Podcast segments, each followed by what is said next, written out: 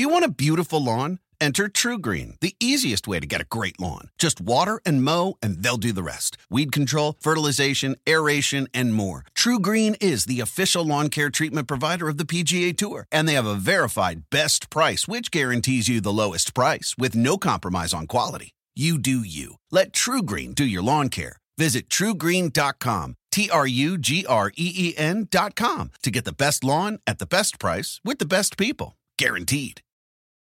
Cheers to a great day and this ice cold Corona. You know what would make this day even better? My grandma's carne asada. Throw in some music. We can watch the game, or we could keep it simple. Corona, la vida más fina. Get your Corona at ordercorona.com. Relax responsibly. Corona Extra Beer, imported by Crown Port, Chicago, Illinois. Ladies and gentlemen, Friar Faithful, welcome to the first episode of Ring the Bell Podstock podcast. Let's get it started in three, two, one.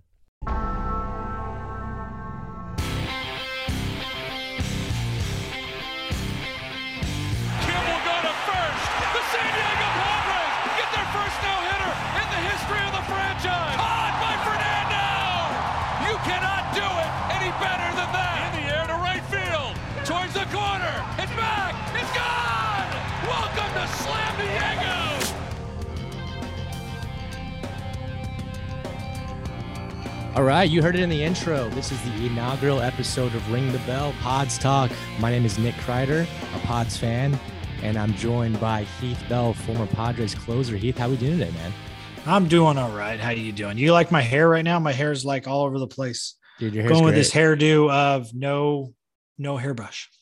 Right, it looks great. So uh, we don't have a ton of baseball talk right now because the owners and this clown of a commissioner is screwing over the fans right now.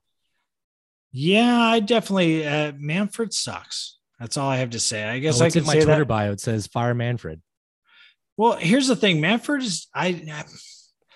Okay, so baseball commissioner. What the whole point of baseball having a commissioner in baseball was somebody that was not for the players, somebody that was not for the owners, somebody that was there for the baseball for baseball. Right. And we had, I forget the first, it was a judge. Gosh, I'm drawing a blank right now. I'm horrible with names, but anyway, and it just, it, it moved into, you know, um, Bud Selig was a commissioner, even though he Yep. was an ex owner.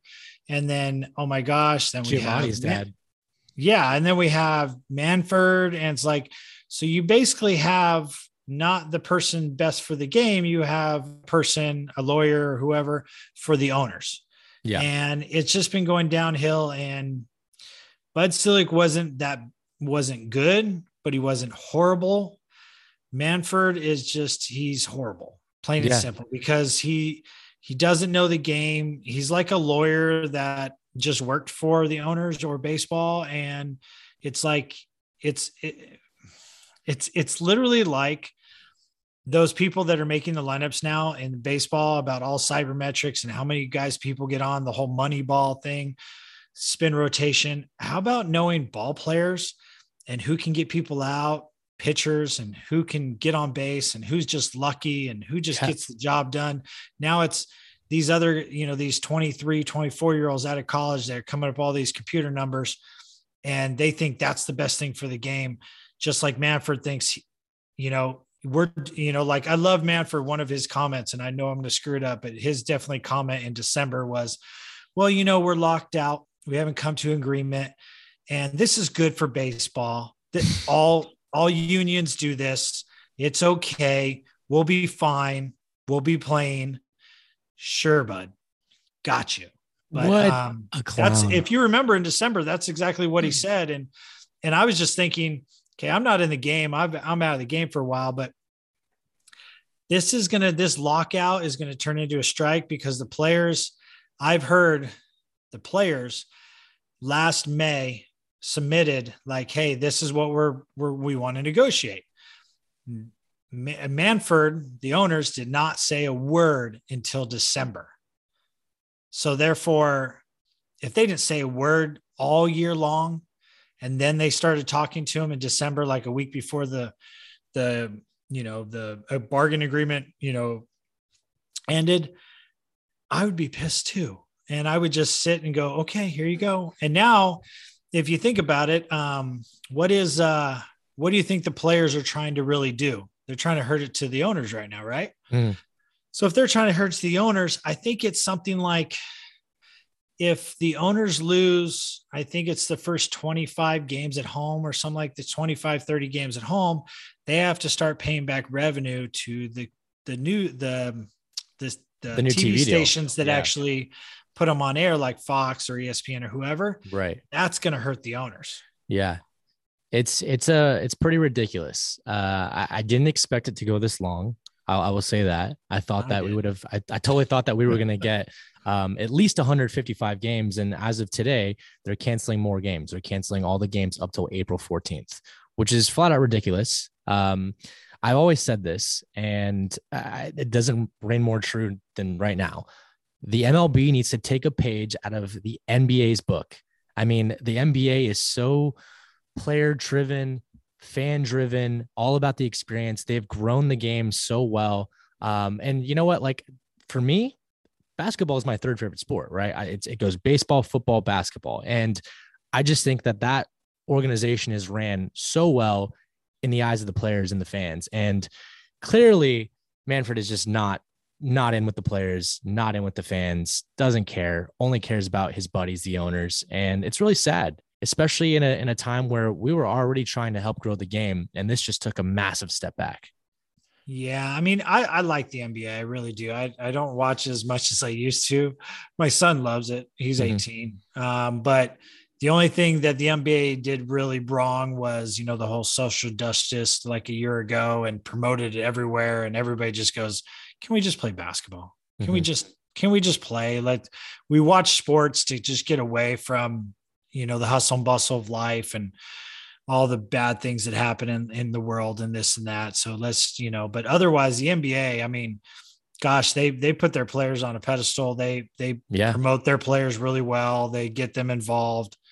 Uh, I do believe the NBA does a really good job. Well, you mentioned Um, it. You said your your son, he's 18 years old and loves the NBA, right? And Yeah, that's exactly what baseball has been trying to do, right? Quote unquote, trying is grow it with the younger fan bases, and they've struggled on that front. I mean, if you look at basketball right now, I mean, if I think if you probably pull the majority of middle schoolers to high schoolers, what their favorite league is, it probably is goes NFL, NBA, MLB, maybe NHL. I don't know soccer. Like, what else is out there? But, but seriously, I mean, like, it's, WNBA. it really appeals to the to the young the young crowd um with you know MLB or sorry the, the video game 2K you know with NBA Top Shot which is those NFTs now I mean their superstars like we just mentioned are marketed so well a lot of I those mean, guys are so young they're also I, I still like NBA Jam.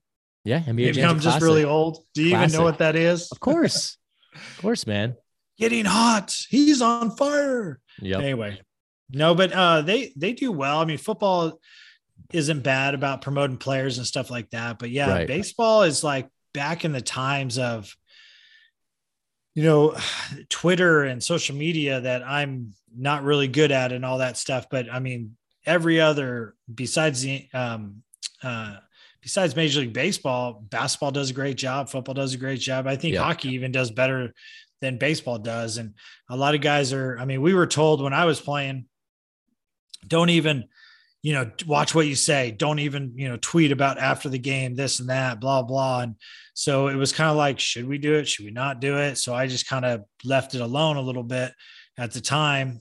And then uh, I do a little bit here and there, but it's one of those things that now it's like everybody does it. And it's actually good for the game. It's good for your team. It's good for your, your personality. So for sure I mean and I think Manfred is horrible with all that stuff. Oh, totally. And you see guys even talking trash to each other sometimes. I mean, Tim Anderson, you know, gets into it with some guys sometimes when he hits a home run or he strikes out, and you know, Brad Keller is the opposing pitcher. And I mean, that's fun. I mean, I, I don't mind the trash talk, but uh, also like the opinions and say what you will about Trevor Bauer, you know, I mean, whatever's going on with his legal issues is one thing, but what he was doing on the side of YouTube and what he was doing with his Twitter and stuff, like I think more players could do stuff like that to help grow the game as well.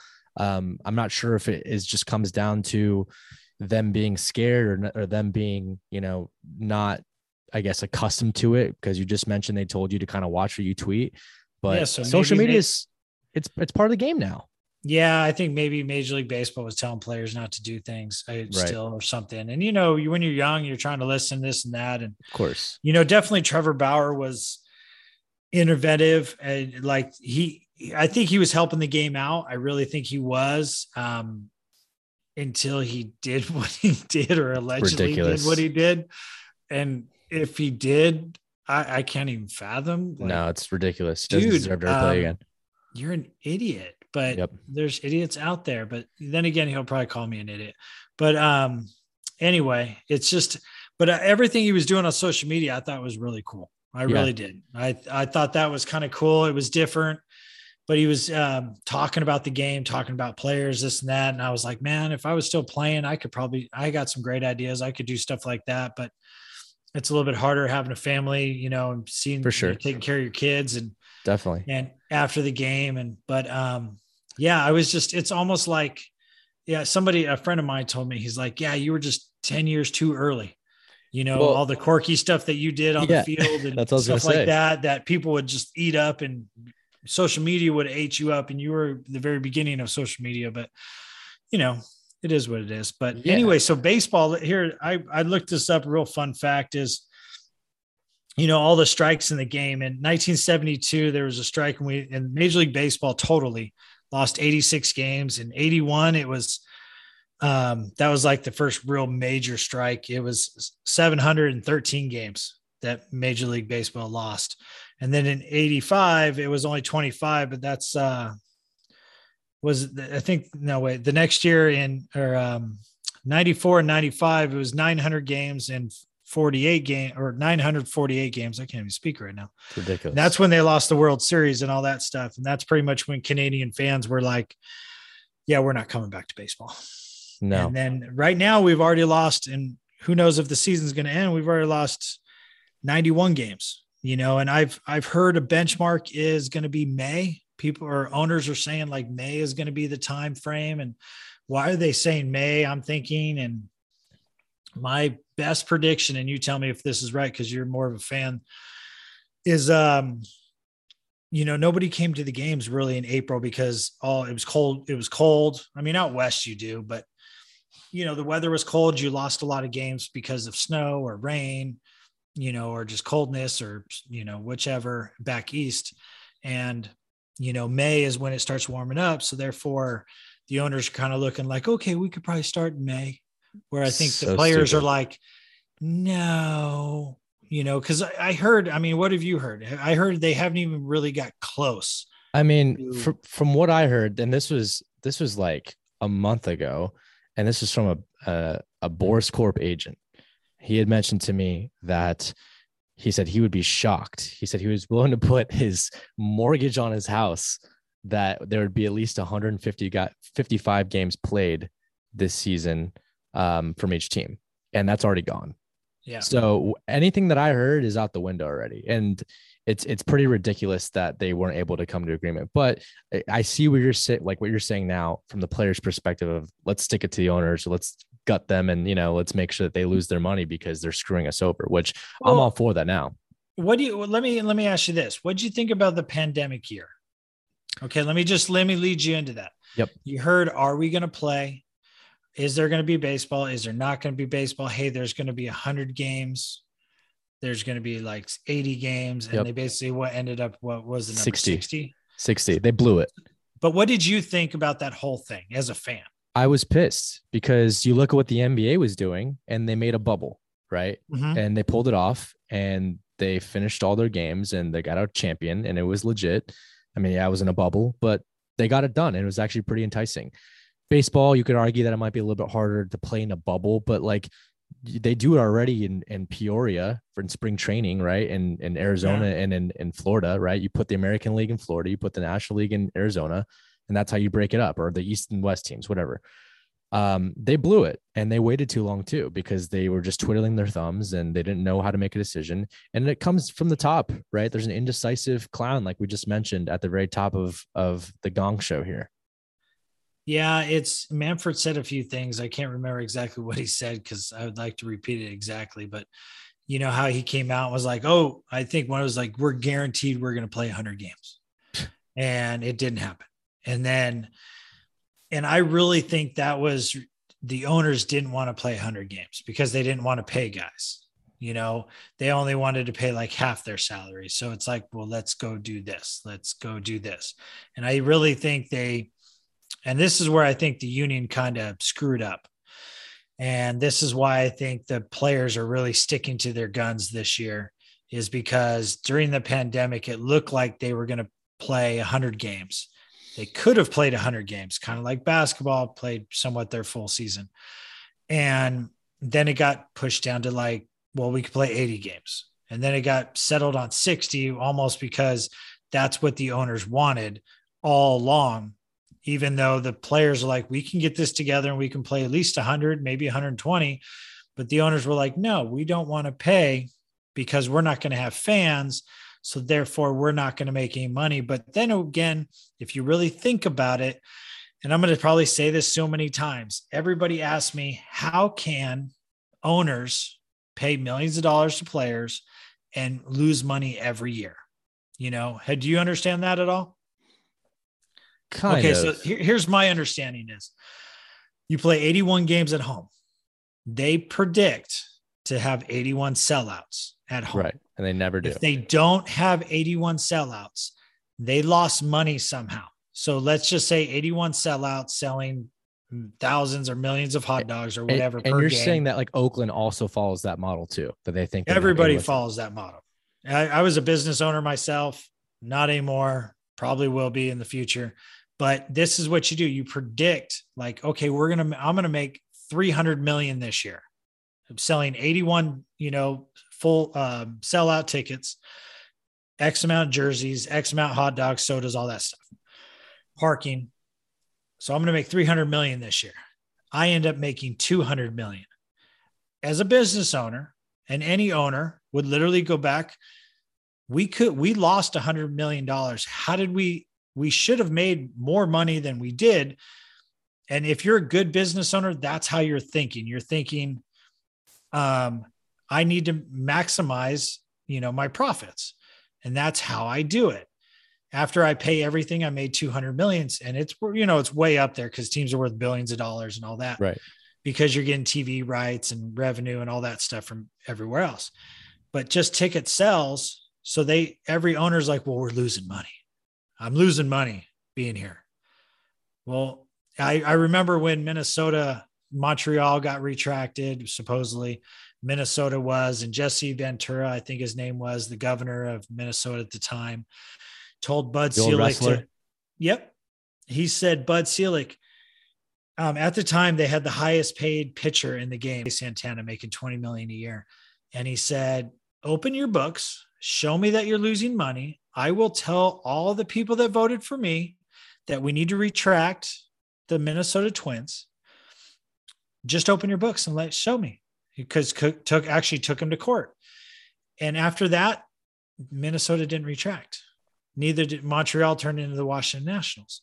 So it was just funny how like you don't want to show us the books, but you say you lose money every year, Mhm. but revenue keeps going up. So that doesn't make sense. Two plus two is always going to be four. It's never going to be five. It's never going to be three. It's never Right. going to be chicken.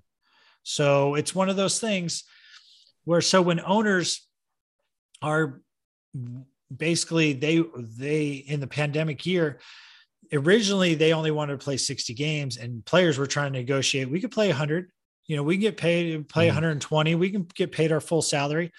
No. And then they pushed it and they made up Manfred came up with all these weird things even though Manfred said i guarantee you we're going to play 100 games and don't. And we ended up playing 60 exactly what the owners wanted and originally. And i think that's where the players just went and the uh, union went okay we're going to we're checking that off. We're going to remember this. So when it comes negotiation time Yep. we're going to and then then they didn't talk to him pretty much the whole season so now the owners are like you know what we'll stick it to you let's Yep. do it It all makes sense. I mean, it all it all makes complete sense, and it's just it's just really a shame. I do want to talk quickly about some of the the new rules that I think are kind of silly that are, I guess, a done deal now. I guess they're largening the bases now. Um, that's one thing. I mean, there is a pitch clock, which I, I we're enlarging the tried- bases because the guys can't see the bases because they're not as smart as the day I was playing because everybody has cheat sheets. They looked at, okay, what should I throw to this guy? Pull it out of their back pocket. Hey, I need to, I need to take two steps to my left in the outfield and take two steps to my right. And the bases are, need to be bigger because it's small. Before you know, we're going to be throwing beach balls. But go ahead next. Yeah, well, Sorry. I think I think they also probably bowl with the bumpers on. If I had to guess, if I was the could see them putting bumpers on. Unfortunately, Yeah. like Um, go ahead. So the pitch clock. I hate the pitch clock. Yeah, the pitch clock, the enlarged bases. Uh, I mean, they're banning the shift. How do you feel about that? As a pitcher, I think you like the shift, right? I no, I hated the shift. really? I hated the shift because here's the thing. It was the shift became just like my last two years really popular. And I remember the shift being a lefty pull hitter. And then you just kind of moved everybody over like Mo Vaughn or Ken Griffey Jr. or something. Yep. And you just moved everybody there, but you never shift to a righty, you No. know, and and if the guy bunted down third base line, well, then he bunted down third base line, but it was almost like you prideful, like, oh, I'm gonna hit the ball through the shift, you know, like Cliff Floyd and stuff like that. They wouldn't bunt the ball Right. even though it was an easy single because they were getting paid to hit doubles and home runs. But I like shading. I just don't like the shift as in like so when I was playing, I remember throwing a pitch and catching it, turning around and going, Where's the third baseman? Like there was one game that I didn't know the shift was on, and I was in I was in uh, Citi Field against the Mets with the Padres. Fly ball probably landed five feet from the third baseman, third base on foul territory. Ball is up, and I looked up, and I looked over. There's no one there. There was nobody there, and I started running, and I couldn't get there in time. And I was like, "Man, if I knew the shift was on, I would have been there." But nobody told me the shift was on. So, and it was it was Carlos Delgado. I ended up striking him out later, but it was um it was just like frustrating. Like I hate the shift, and then sometimes you see a ball hit like you know, as a fan, I'm watching on TV. He gets balls hit up the middle past the pitcher, and I'm like, "Ooh, that's a hit!" And the shortstop's just standing there. Yep. Or I'm it gets like- or it gets smoked, you know, where you know the gap would be between second base and first base, and Manny Machado is playing in short right field. Yeah, but so here's the thing: is like, I think you it's okay to shade and this and that, but not to shift every single time. Like Yeah. it's it's it's almost it's you know a game it's a game of chess, but it's like oh you know what I'm gonna put my I'm gonna put people here, here, and here. It's like Yeah. you know if you're in the NFL and go, I know you're gonna run to the right side, so I'm gonna put everybody on the right side, and it's almost like the quarterback can't throw left. Right. He just is not allowed to do it. the more that I think about it, right. The more that I think about it, it's not that big of a deal. Um, I, th- I think I'm okay with them banning the shift because if you think about it, 100 years before that, no one ever shifted. Like you just Well, said, it just started coming two years, you know. here's the the thing. I was playing the last year was 15, and Joe Maddon said in 14, I think it was, he goes, We've been doing this for 10 years or the last five years. So let's just say 10 years. And he goes, It's worked. And my comment in my head, because I didn't want to get mad at the manager, okay, the game is 150 years old, and you're telling me the last 10 years you had data and it works. That is less than 1% or what is that? That's 5% of the whole game? So you're basically going to say 5% of the time it works every time. And there's you know there's a great movie anchorman Yep. 60% of the time sex panther works Works every time. every time so it, it's just one of those things like you you can't tell me it works all the time like here's the thing moneyball it was a good movie but it really was you never talked about they had the three best pitchers in the game at the time you never talked about eric chavez was the best third baseman and one of the best hitters in the game Mhm. you never talked about those four guys Yeah. and and everybody started doing moneyball. And by the way at the very end they even say moneyball does not work in the playoffs. So is everybody just trying to get to the playoffs and not trying to win the whole thing? Right. If you get to the What playoffs, is- then what are they trying to doesn't matter. do? And it's it, you know moneyball's a good movie but it's a movie. And it- when oakland a's are not always the best team and you could say well oakland's always in the hunt well yeah but the angels suck all the time and so is seattle except for last year And the Astros know- just started getting good. you know the astros have been cheating for a while and uh who else is there You know, it's just one of those things. So, I mean, I'm always going to say the Yeah. Astros cheated. Um, yeah, um, it just it's it's bad. Yeah. I just- pitcher, I'm until their sure team breaks really up- grind your gears. I just I don't believe that. You you can't tell me that they the oh and here's another thing Manfred's great at. He gave immunity to the Astros and said, "Well, just tell me what's going on. Nobody's going to be punished." Oh yeah, we cheated. Oh, but we never know wanted to know exactly what what you did. He didn't think there was a big backlash of all the players getting mad. Great, Manfred. You're awesome. Strike three. Quit. I think you should quit. Anyway, I agree. I really do. Um, it it's unfortunate. Um, the one thing I will say about the shift really quickly is that Eric Hosmer will probably get more hits, which we need him to do. yes, Eric, you're you're Eric Hosmer reminds me of Cliff Floyd back in the day. If you didn't shift, he would get a hit. If you shifted, you, you better run fast. yeah. that's that's literally. I remember um, stories of uh, when I was a Met. Cliff Floyd, great guy by the way, but um, he he couldn't get a hit for like a couple days because they put the shift on or whatnot. He would go early, take early batting practice on the field and try to hit the ball the other way. And I would shag and I would run. It was kind of my, you know, I go out there and run around so I didn't have to run poles and shag balls for him early.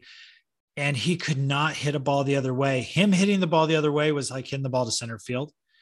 But then the next game, he would crush the ball to center or right, basically to right field, pull the ball, but get hits. Yeah. And um, you know, if I was with if I was in the Padres clubhouse, I'd be telling Eric to do that right now. Like, dude, just get out there early, try to hit the ball to center, Yeah. and then get Well- in the game and go ahead and pull the ball again. But I, I have opinions on Eric Hosmer, and I, I don't like bad mouthing players at all or anything, but Yeah, it, go for it, it. it does it does sound like he might be a little bit stubborn when it comes to criticism. And for me, it's a very interesting hire that the Padres made this offseason. The 27 year old hitting coach that happened to be Jake Cronenworth's uh, teammate at Michigan, um, who was with the Giants for a little bit in their developmental program. Um, he's going to be the one giving criticism to Eric Hosmer um, on how to get the ball in the air and, and how to, uh, you know, stop grounding out. And it's going to be interesting to see if Hosmer will um, put aside his pride and listen to the kid on how to hit better baseballs. yeah, let me. You know, here's the thing: unless you have a good relationship with somebody like that, it ain't gonna work. I mean, here's the thing: why did the Padres get rid of Mark McGwire as a hitting coach? Was he not good? Did people not don't know. respect him? Well, I think he was just a bench coach. Well, okay, bench coach, hitting coach, you're gonna do that. If I was Right. a bench coach, I'm gonna help pitchers out. when he was when he was on the staff, they had that streak of like 20 something games with a home run, which was like a record in, yeah, in the National League. And or maybe I'm pretty sure. I mean, here's the thing: like Bud Black was a great manager, but he let Darren Balsley, the pitching coach, do what he needed to do. But Bud would sometimes talk to the pitchers in like um, the pitching coaches permission or in, when they were there together. Right. Pretty sure Mark McGwire talked to the hitters Of course. same time the hitting coaches did but it was a sense of hey man i know you've been you've been in where i've been in i know you've struggled i know you've done well you know what it's like to strike out on a curveball and then try to go hit the curveball the next at bat or you know some days you just can't see it and what do you what do you do how do you get out of the slump Right. um you know do you do you eat- you know sacrifice a live chicken um what what what else do you do i mean there's a bunch of things I like relievers that. I try like that to method. do Let's let's sacrifice all the chickens. yeah you know chicken's good you Yeah. know. it Uh, got you- um, you, bring up Wade- you bring up gave Balsley. Wade Boggs in the playoff or the Hall of Fame chicken Well, Jared- I guess Wade Boggs. I think he can put down a lot of beers too, chicken and beers. Yeah, I've Uh, heard some stories I'll yeah, tell you I have too. another story You bring up Darren Balsley, and I've actually wanted to ask you this question.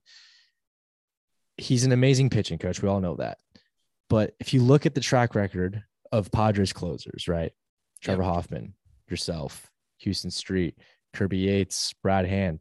Brad Hand and, and Kirby Yates, those guys are guys that were picked up of of waivers, right? yep You, you were in a trade. You weren't even the headliner in the trade. It was Royce Royce Ring in the in the headline Yeah. of the trade, right? yeah i was the throw-in So so when it comes down to it, do we think that Darren Balsley gave you guys the edge to become elite closers?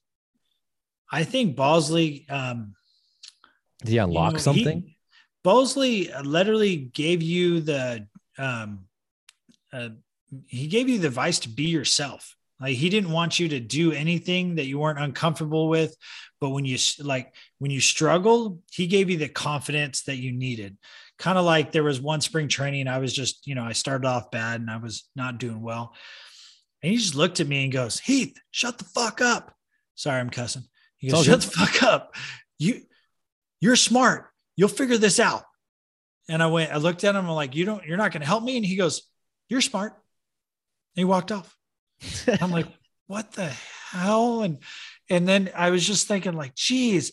And the next day, he patted me on the back and just goes, Hey, have you figured it out yet? And he's like, I just said something like, Man, I just I, I gotta stay back a little bit more. And he goes, Yeah, exactly. Let's go work on that.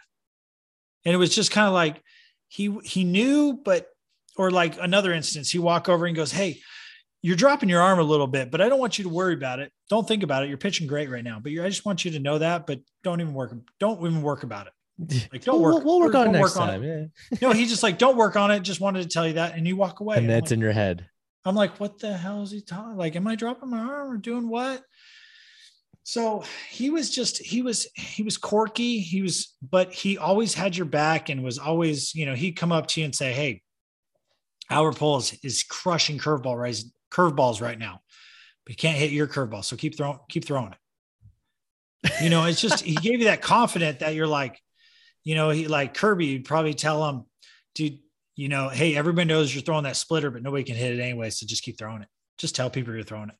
Yep. So all of a sudden you'd be like, dude, I'm nasty, even though you're probably not as nasty as you think you are.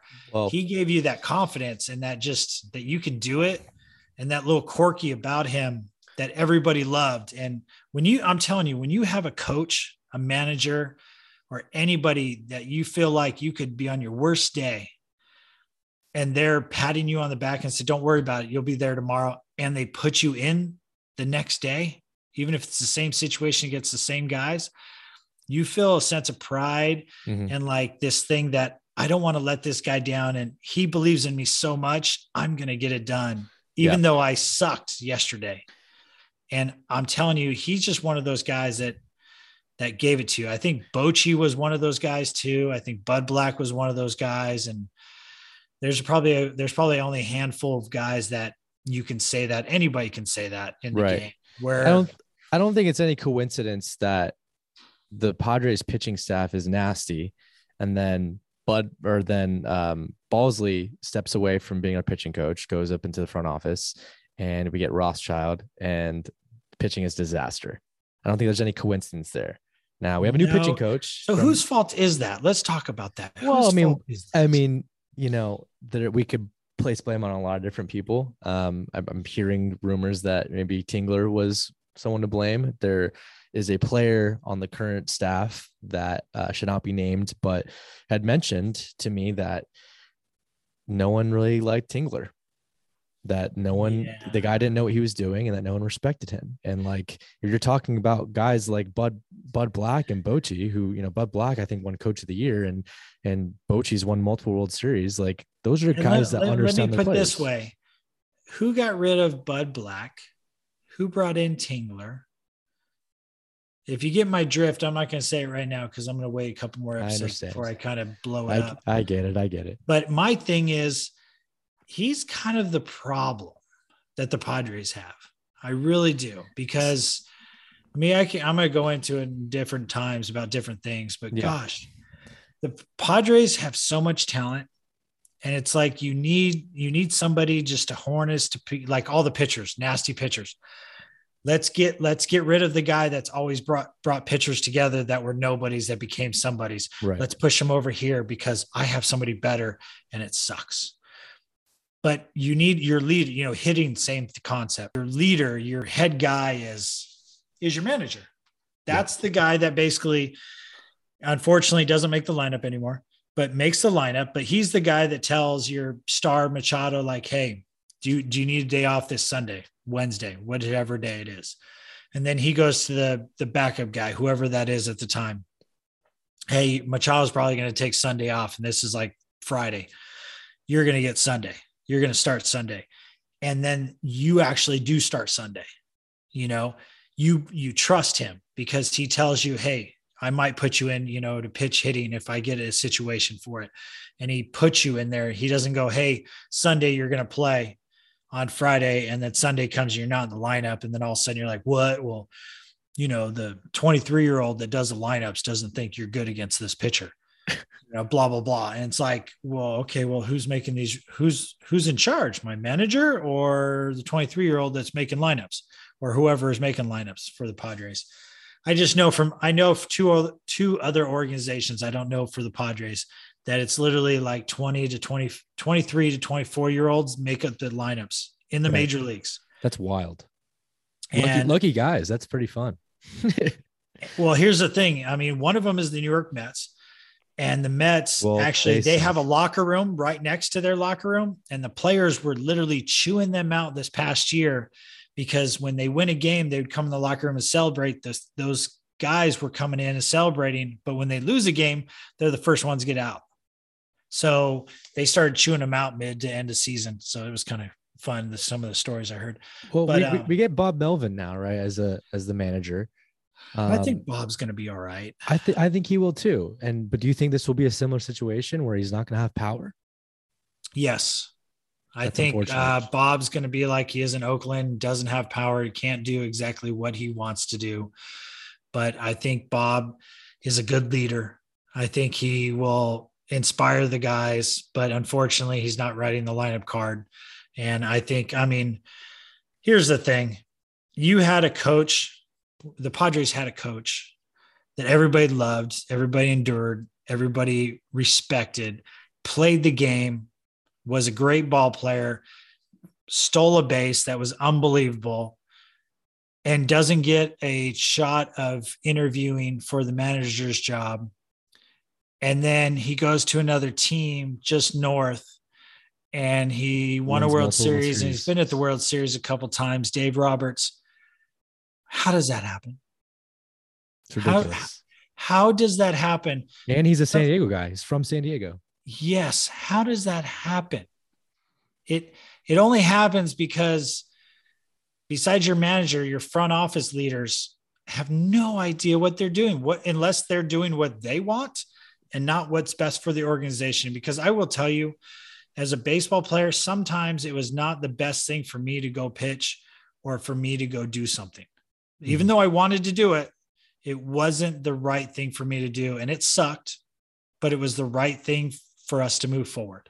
Yeah. And you have to do that sometimes. You have to do things you don't want to do. Like if like if you ever become a dad one day, and all dads know this, we don't like getting mad at our kids, but we have to do it because if we don't get mad at them and we don't discipline them and don't give them rules, don't punish them when they break the rules, like coming home late or something, they're going to be horrible adults, plain and simple.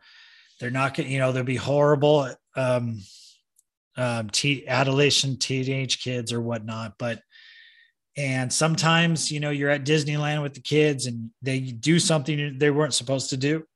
And you have to sit out the ride with the child, even though you want to go on the damn ride.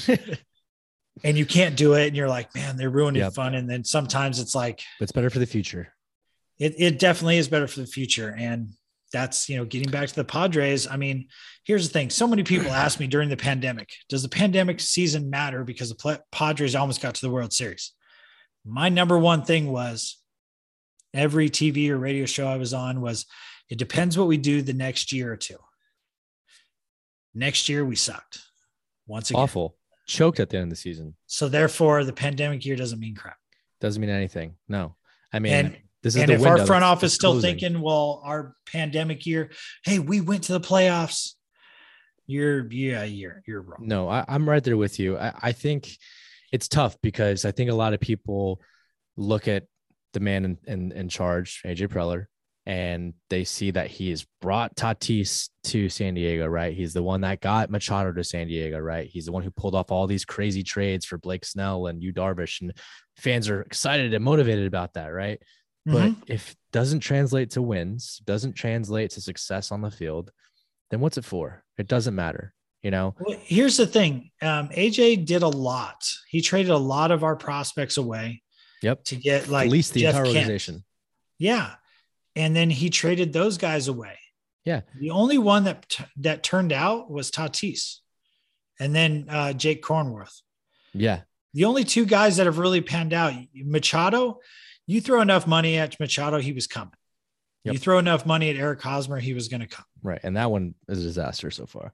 Well, you know, honestly, Eric, I don't think is as daster as everybody thinks he is. He does a lot of um, stuff on defense, and he's a good guy in the clubhouse. He So- was he was the last ranked defensive first baseman last year.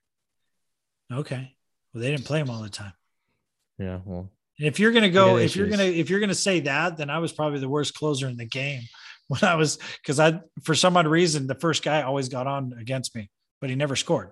So, you know, I I maybe made a lot of people have gray hair, but I was really good a couple for like you five were straight great, man. You were great. uh, yeah, but, but, you no. know, it's just it's one of those things, you know. yeah, um, of course. But it it's yeah, Eric hasn't been exactly what Eric was, but if you look at Eric in um, Kansas City, he wasn't Machado. He was a good first baseman that put up some, you know, good numbers and had some, you know, good years and some okay years. You got to play him all the time. But if I really believe Eric's one of those guys, if you're going to play against this guy and not play against that guy and not get into rhythm, Eric's going to suck. Does that make sense? yeah, hundred percent. Eric is one of those players that has to play Needs reps. 150 games a year. I really do. There's there's guys that can be bench get bench guys and do great off the bench. There's guys that can be platoon in, you know, like two right fielders and then they'll be great. But Eric is one of those guys that if he doesn't play all the time, in 80, 90% of the time, he's going to suck.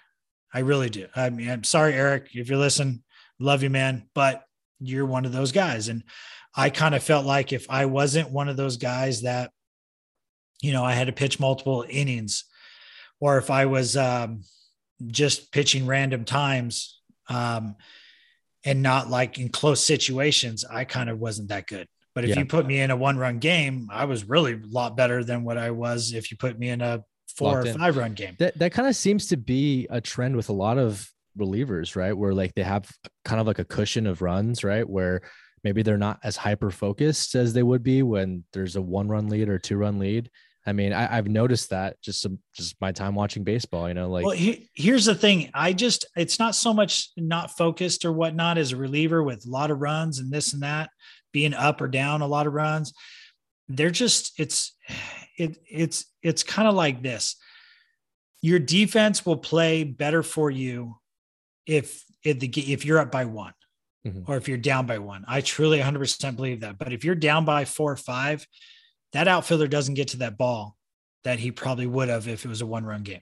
right, And it's- there's just some pitchers that do really well in those situations. There's some pitchers that do really well when they're up, you know, three or, four or five or six runs, and when they're down. I mean, there's some guys that can start games, and then when like the starter gives up five in the first, and then you bring in that mop up guy, and he ends up going six innings and doesn't give up any run. But He if he nails. started a game, he would pitch five innings and give up five runs. right. So it baseball's funny. It's one of those things that you can't calculate.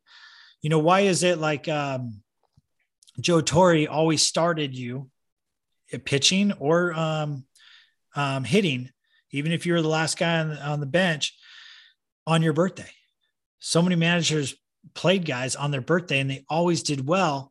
But now we have computer geeks that are literally going, well, this guy does well against this batter, blah, blah, blah here's the thing you know it's kind of like um uh you know uh anthony rizzo padre now cub yankee or Short free stint with the agency Padres. i don't know where he's at now yep. Yankees. um yeah we'll finish with yankees but isn't he a free agent He's a free agent now. Yeah, no one knows where he's going to go because we can't talk to players yet. we could talk to players.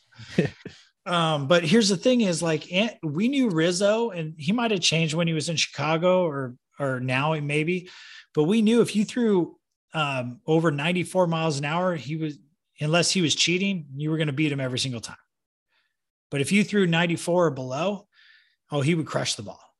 Yeah. So like when I faced him, it was when um it was like I better have my good fastball, otherwise I'm not going to throw him a fastball because he'll crush the fastball. Mhm. You know, if I was throwing a 95 or up, I was gonna I was gonna get him. I'll just throw all fastballs. But um, because he knew I might throw a breaking ball or a changeup on him. So it's just one of those things that if he knows a fastball is coming at 98, he can hit it.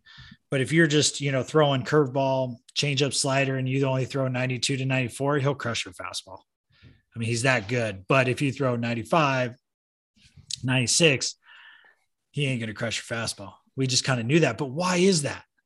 But then some guys can hit the 98 like it's nothing, probably like Machado can. Right. So, but it's just, it, there's no rule, there's no rhyme or reason. So it's just one of those things that going back to, you, you can't have, you can't computerize everything, you can't mathematically everything. And when you, yeah, I know AJ's brought Machado here and Eric Hosmer and, you know, but for the last couple years, we were going to trade Wil Myers and we never did.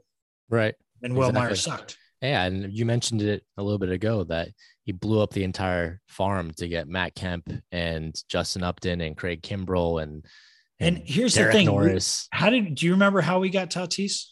Yeah, it was James Shields. We signed James Shields for his massive contract. He was terrible. He allowed a home run to Bartolo Colon. Traded him, traded him to the White Sox, and that looks. we like, traded him for the White Sox for four guys, and Yep. an A ball guy was Tatis. Yep, it was Erik Johnson and some other dudes, and Tatis. Tatis wasn't Yeah, even the so headliner. That Tatis was you in the trade. You were you. He was a throw-in. exactly. And why did Tatis do so well when he first got to the big leagues? You have to admit that somebody had a huge part in it. His dad. Well, I his think. dad, his dad was legit, and his dad was awesome player. I loved his dad. Um, was because Machado really pulled for him, and so did Eric Hosmer. They did. They did for sure. They went to the owners. They went to the owners, not to the GM, and said, "We need him." Especially, I think Machado did more than he was on the opening day li- lineup. It was a big thing whether or not they were going to put him in the open day lineup, and they did. So, And I did. think if I think if AJ had a chance, he would have not had him him in the back. open lineup. that's wild. And that's and that's the thing is why are you there? Because let's get back to Manfred, and we don't have baseball. Manfred's not doing the best thing for the game. He's doing the best thing for the owners. Right. So when the Padres situation, and I know we're all over the place, but hey, it's first episode. That's what we're doing. We're all over the place. But here's the thing: is AJ, why why did you even think about bringing it back? Because you were trying to save money for the owners, or were you trying say you should go to bat and say this guy will be your next star, Yep. or he has potential of being your next star, but let's get him cheap for the next couple years. It's ridiculous. But It's- do you want to do you want to win now, or do you want to just have a star for the future? It's ridiculous because of the fact that if they were to hold him back, then they would have potentially soured a relationship. And look at the contract now. He's locked in for 14 years. It wouldn't have mattered, right? Like you you bring him in and he's already extended. It doesn't matter. If that's the guy that you intend to be your superstar, he's gonna get extended anyway. So it's it's all it's all really interesting. All this MLB union stuff is really frustrating. I'm glad we have each other to talk about it every week now. Um, hopefully we'll get some games back. Uh, Heath, thanks for joining me tonight. Uh, this is a good first episode of Ring the Bell Pod Talk. Um, and we'll see you next time, guys. Yeah, really quick uh, before we go off air, I gotta I gotta give you a wager. What do you think the wager is that we're gonna have hundred games this year slash maybe only 60 games this year? Well, I'm no longer willing to put the mortgage of my house on it. So, uh, no, I don't know. I, I- I think I, I, man, it's tough. I think 120 games is something that is maybe doable. Um, I, I don't know. It's so hard to say, you know, because it seems like they're so far apart still. You know, I looked at Max Scherzer's tweet today and he was just saying, hang in there, you know, like we're trying the best we can, but like we're just so far apart. And I think it's 50 50. We even play 100 games this year, unfortunately. It's so unfortunate. I mean, I, I've got tickets for Padres Dodgers on like April 20th or something. It's like the first Friday night game. It's and happening. uh, yeah, it's not happening. It's it's not. I'm I'm pissed. hey, really quick, if we do have um if we do have a game this uh, this summer and we do have a season, we got to figure out to do a podcast or a live thing during the season. I'll fly out to San Diego Oh, we will. And uh, we'll yeah, we'll have some airs. We'll I know some breweries or some bars we can do. Oh, there's quite a few in in sunny San Diego. Oh, there's just one or two. So anyway, Sponsor us, all you breweries out there. yeah, I know one that might sponsor us if we actually do some good episodes. So Awesome. anyway, all right, gonna. I'll, I'll I'll I'll I'll get I'll reach out to the guys and see how, and maybe we'll get sponsored. So then we'll get Love free it. beer. Yeah. Love it. I love free beer. This episode of Ring the Bell Podstock is brought to you by betonline.ag. Go to betonline.ag and use the promo code BELIEVE to get your free welcome bonus. Go lock in some bets. March Madness is upon us. Win some money. Do it for your team. Do it for your family. And do it for the Padres. For the ones who work hard to ensure their crew can always go the extra mile, and the ones who get in early so everyone can go home on time, there's Grainger, offering professional grade supplies backed by product experts so you can quickly and easily find what you need. Plus, you can count on access to a committed team ready to go the extra mile for you. Call, clickgrainger.com, or just stop by. Grainger, for the ones who get it done.